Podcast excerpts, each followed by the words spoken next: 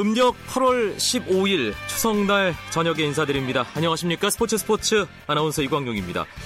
추석 연휴 즐겁게 보내고 계신가요? 직장 근무나 학교 수업 때문에 경기 관람에 어려움이 있었던 스포츠 팬들에게는 추석이라는 명절이 기회 중에 기회라고 할 수 있겠죠. 경기장을 직접 찾을 수도 있고 해외 경기를 밤새워 마음껏 시청할 수도 있으니까요. 저희 스포츠 스포츠도 스포츠 팬 여러분들에게 귀를 즐겁게 할 만한 특별한 추석 선물 하나를 준비했습니다. 스포츠 스타와의 만남, 그것도 해외에서 활약하기 때문에 평소에는 만나기 쉽지 않은 선수와의 만남입니다. 바로 독일 분데스리가에서 맹활약하고 있는 구자철 선수를 스포츠 스포츠 추석 특집의 이야기 손님으로 초대했습니다. 바로 만나보시죠. 구자철 선수 안녕하세요. 네, 안녕하세요. 네, 오랜만입니다. 예, 오랜만. 예, 이 프로그램으로는 처음으로 인사를 나누는 것 같은데요. 예, 맞습니다. 네. 처음으로 인사를 드리게 됐습니다. 예, 오늘이 추석입니다. 청취자 여러분께 먼저 멀리서나마 추석 인사 한 말씀 해주시죠. 아, 네, 아, 안녕하세요. 저는 어, 독일에서 활약하고 있는 구자철 축구 선수입니다. 어, 일단 저 역시 금방 아빠랑 집에 이제 통화를 했는데 또 가족들이 모여서 또 이렇게 추석을 보낸다고 하는데요.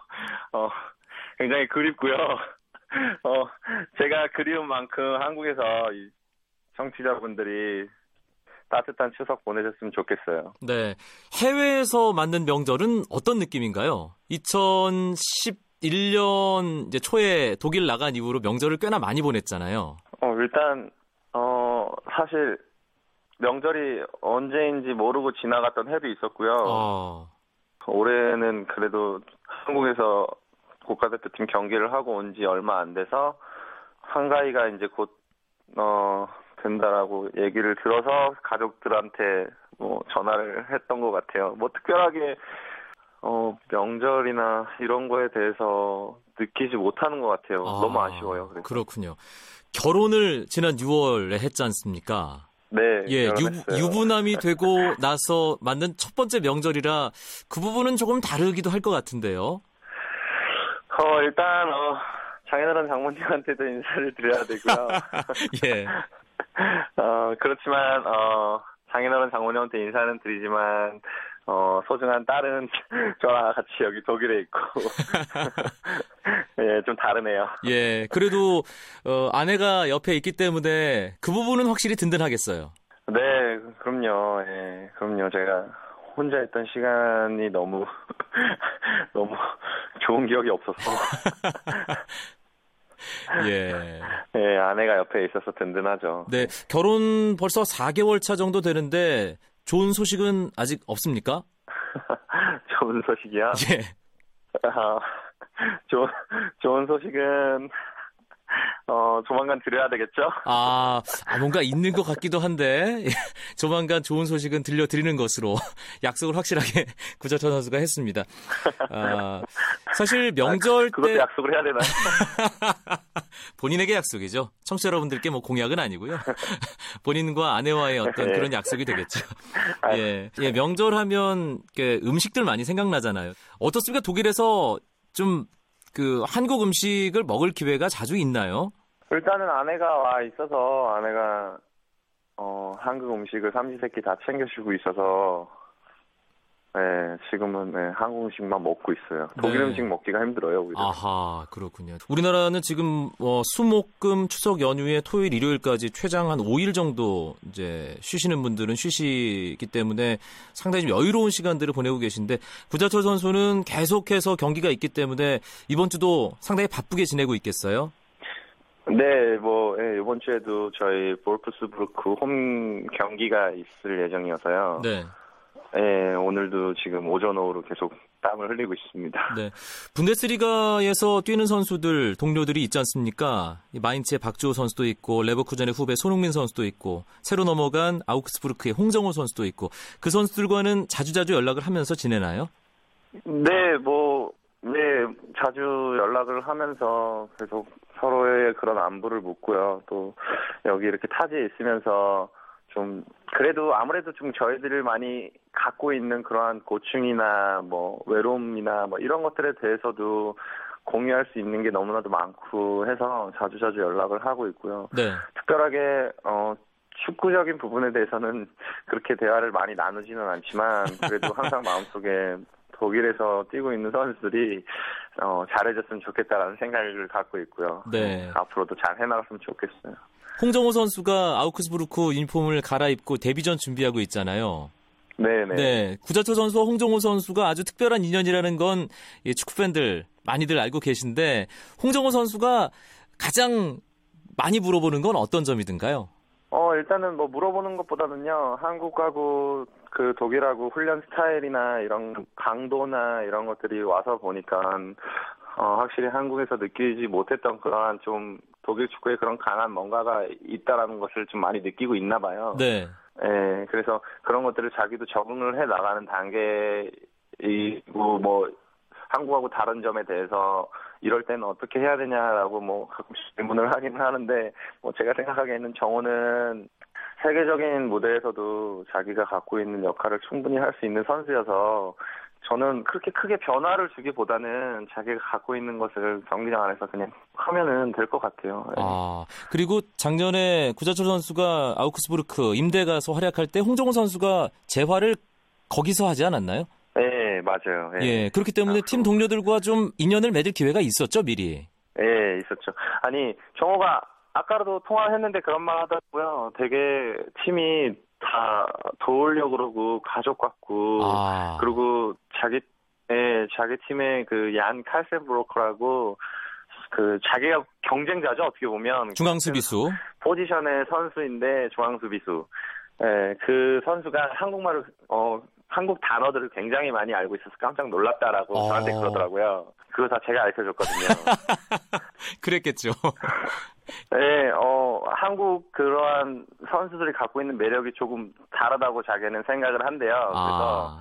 자기는 은퇴하고 나서도 축구 그러한 좀 매니저 같은 걸 하고 싶은데 한국 선수들을 자기도 매니저가 되면 영입을 하고 싶다고 그래서 한국어를 계속 가르쳐달라 그래가지고 아. 제가 어, 원정 가고 뭐 기차 안에서 버스 안에서 비행기 안에서 계속 가르쳐줬거든요. 네.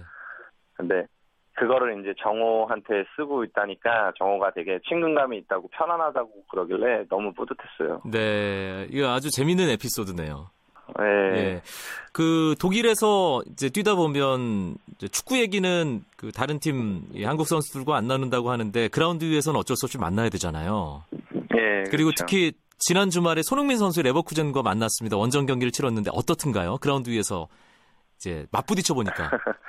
일단은 어, 지난주 레버쿠젠과 볼프스부르크가 어, 레버쿠젠에서 경기를 했는데 경기 들어가기 전부터 어, 조금 묘했어요. 일단은 경기장 가는 버스 안에서부터 서로 어, 문자 메시지를 주고 받으면서 경기장에서 보자라고 했는데 막상 경기장에 가서 서로 이제 베스트 십일에 들어서 처음부터 경기를 하러 이제 같이 들어갔어요. 네. 입장을 같이 하는데 어, 좀 뭔가 어, 그전과 느끼지 못했던 그런 뭔가 좀 특별함을 좀 예, 느낄 수 있었어요 이번에는. 아.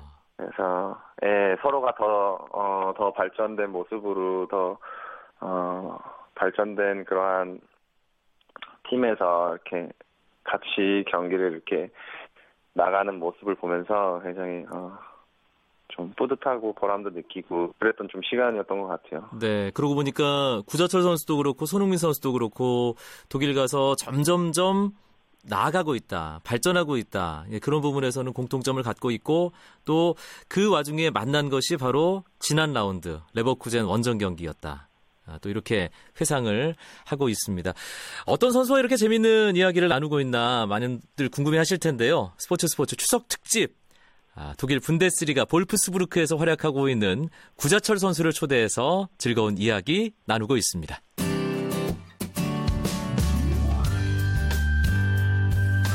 스포츠를 듣는 즐거움. 스포츠 스포츠. 이광용 아나운서와 함께합니다.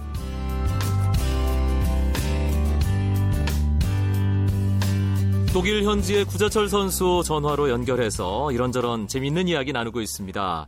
대표팀 일정 마치고 독일 돌아간 직후에 레버쿠젠과 경기를 치렀습니다. 사실 어, 한번 유럽 왕복을 해보고 경기를 이렇게 풀타임으로 뛰어보고 한 선수들은 아, 그게 얼마나 힘든지 안다 이런 얘기를 많이 하던데 이번에 어땠어요 실제로? 일단 저는 삼 년 동안 유럽에 있으면서 지금 이러한 패턴을 굉장히 자주 겪었었기 때문에요. 어느 정도 어, 대비를 좀 했다 그래야 되나? 아. 좀 뭐 사소한 부분이라도 비행기 안에서 뭐 뭐 어떻게 관리를 해야 되고 열두 시간 동안 잠을 어떻게 또 숙취를 해야 되고 이런 부분에 대해서 그래도 조금은 경험이 있어서 좀 어, 계속 계속 좀 편안하게 좀 하려고 해본 것 같아요. 네. 그래도 힘들죠. 예, 힘들죠. 예. 손흥민 선수는 사실 대표팀 그 원정을 오긴 오는데 그 한국으로 오긴 오는데 경기를 이렇게 풀타임으로 뛴 경험이 많지 않아서 그런지 이번에는 상당히 힘들다 그런 얘기를 하더라고요. 그렇죠. 힘들죠. 예, 그거는 예, 겪어본 사람들이라면은 좀 공감이 갈 수 있을 것 같아요. 네. 어, 사실 구자철 선수가 큰 기대감을 안고 이천십일 년 초에 볼프스부르크 유니폼을 입었습니다. 하지만 아, 본인도 그렇고 지켜보는 팬들도 그렇고 좀 아쉬운 부분이 있었거든요. 그렇게 아, 하는 와중에 아우크스부르크 임대를 가서 좋은 활약을 했고 볼프스부르크로 다시 돌아왔습니다. 아, 두 시즌, 한 시즌 반 정도 아우크스부르크 갔다가 볼프스부르크 돌아오니까 분위기가 좀 달라져 있던가요? 어, 일단은 뭐, 어, 단장도 바뀌었고, 감독도 바뀌었고, 코칭 스태프도 바뀌었고, 일하는 사람들도 많이 바뀌었고, 거의 저한테는 새로운 환경이었던 것 같아요. 예, 그래서 저도 새로운 마음으로 좀 다시 시작할 수 있는 좀 그런, 분위기가 좀 조성이 됐던 것 같아요. 네, 감독은 구자철 선수에게 어떤 부분을 주문을 하나요? 지금 시즌 시작하고 전 라운드 선발 출전하고 있는데요. 어, 일단은 제가 모르겠어요. 저도 아직 어, 감독은 저한테 제가 중간에서 연결고리 역할을 해주기를 원하고요. 또 제가 할 수 있는 저만의 플레이가 있다라고 말씀을 해주세요. 예, 그래서 그런 부분에서 자신감을 찾고 또 경기에 나가고 있고요. 뭐 그러한 부분을 좀 더 잘 어, 해야 될 것 같아요. 앞으로도. 네, A매치 주간 이전 라운드와 비교를 했을 때 지난 레버쿠젠과의 경기에서는 구자철 선수가 좀 더 위쪽으로 올라가서 플레이를 한다는 느낌이 있었거든요. 그 부분은 본인의 좀 의지가 담겨 있었던 건가요? 아니면 전술적으로 감독의 지시가 있었기 때문이었는지 사실 그 부분이 좀 궁금하더라고요. 아, 그런 전술적이었죠. 어, 어떤 전술이었냐면 레버쿠젠에서 어, 디펜스, 그러니까 수비형 미드필더 역할을 하는 선수가 어, 공을 굉장히 자기 진영에 가서 내려가서 공을 받기 때문에 네. 그 선수를 이제 맡아야 될, 그러니까 디펜, 수비를 해줘야 될 수 있는 사람이 저였던 거죠. 그래서 어, 제가 좀 공격적으로 좀 수비를 앞에서부터 시작을 했고요. 아무래도 앞에서부터 수비를 시작을 하다 보니까 어, 저희 팀 선수들이 볼을 뺏어오면 제가 공격적인 위치에 서 있었기 때문에 조금 더 그렇게 비춰졌을 수 있을 것 같아요. 네, 구자철 선수 저도 지난번 크로아티아전 이제 중계석에 앉아서 경기를 보면서 참 선수로서 힘들겠다 이렇게 느끼는 것이 포지션이 경기마다 계속 달라지잖아요. 예, 네, 그렇죠. 어떤가요, 본인은?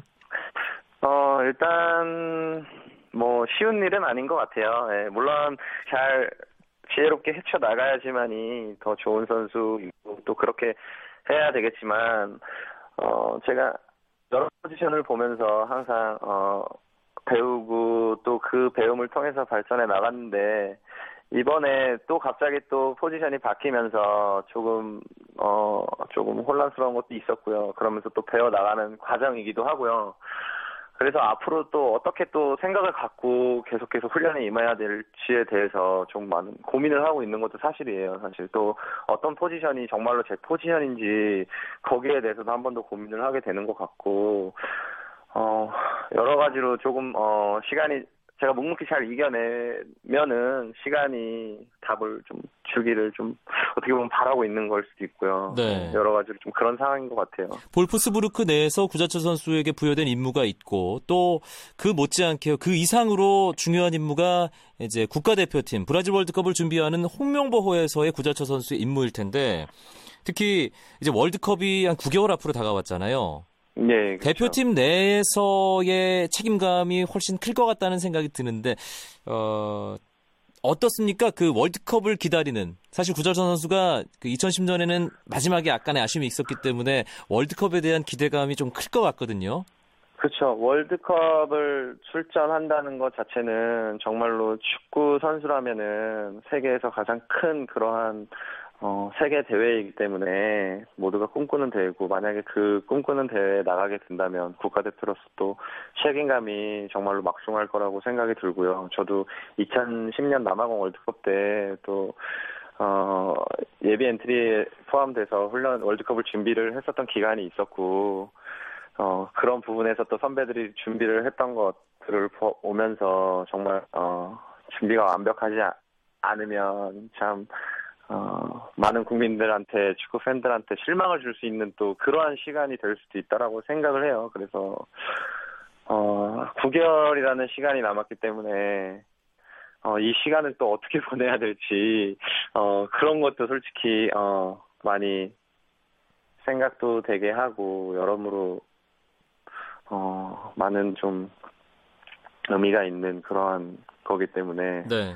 긴장도 되고요. 예. 어, 예. 사실 홍명, 홍명보 감독과 가장 많은 시간을 보내고 홍명보 감독과 가장 많이 교감한 선수라면 모두들 구자철 선수 이름을 떠올릴 겁니다. 이천구 년 이집트 이십 세 이하 월드컵, 이천십 년 광저우 아시안게임, 이천십이 년 런던 올림픽 모두 다 구자철 선수가 주장완장을 찼어요. 그렇기 때문에 홍명보 감독으로서도 구자철 선수에게 분명 의지하는 부분이 있을 텐데 이번에 오랜만에 만나서 홍 감독이 구자철 선수에게 어떤 얘기를 많이 하던가요?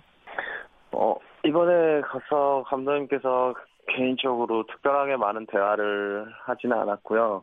팀적으로 일단 어, 유럽에서 모인 선수들이 처음으로 모였기 때문에 어, 선수들이 대표팀이 가고자 하는 방향과 대표팀이 하고자 하는 축구의 패턴이 어떤 건지에 대해서만 좀 주입을 시키려고 하는 그러한 느낌을 많이 받았고요. 네. 뭐 개인적보다는 팀적으로 그러한 부분에서 아, 감독님께서 지금 저희가 했던 두 경기 동안 아, 많은 것을 얻으려고 하는 것 같지는 않았고요. 정말 중요한 저희들의 축구 패턴에 대해서 선수들이 까먹지 않게끔 그것을 계속 어. 팀 색깔을 계속 그렇게 가져가야 되겠다라는 그러한 좀 의중을 갖고 계신다라는 건 조금 느꼈던 것 같아요. 음, 아, 지난 아이티전, 크로아티아전 두 경기 치르면서 대표팀의 중심 선수로서 구자철 선수 냉정하게 평가를 해본다면요?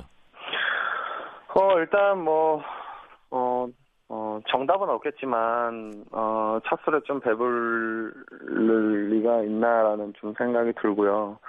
뭐 그만큼 뭐 아쉬움이 많았던 경기라고 생각을 하고 있는데 그게 끝이 아니라는 또 어, 말도 될 것 같고요.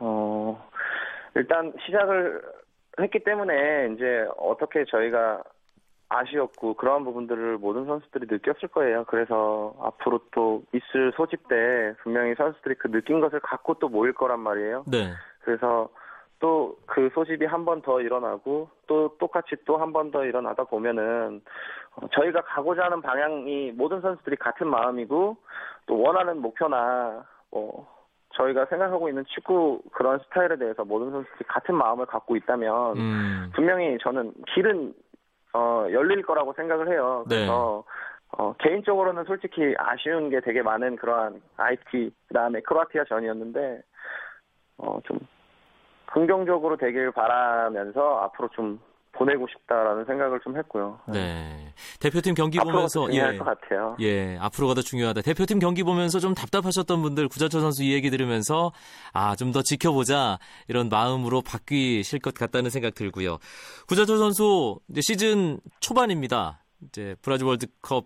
까지도 시간이 어느 정도 남았는데 개인적으로 올해 남은 기간 내년 시즌 그 마무리할 때까지 가장 큰 목표라면 어떤 걸까요?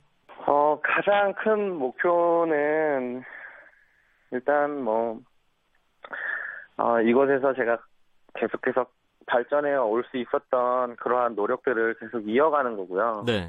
그다음에 동기부여를 스스로 찾아서 저한테는 명확한 꿈이 있고 목표가 있기 때문에 이번 시즌 한 시즌을 부지런히 보내야 되기 때문에 좀 음, 어려울 때면 버텨낼 수 있고 또 그 어려움을 이겨냈을 때는 치고 나갈 수 있는 그러한 좀 어, 제 자신을 좀 계속해서 갖고 나가는 시즌이 됐으면 좋겠어요. 네, 무엇보다 다치지 말고 예, 한 시즌 든든하게 지켜나가는 그런 구자철 선수의 모습 기대하겠습니다. 끝으로 청취자 여러분께 다시 한번 추석 인사 한 말씀만 남겨주시죠.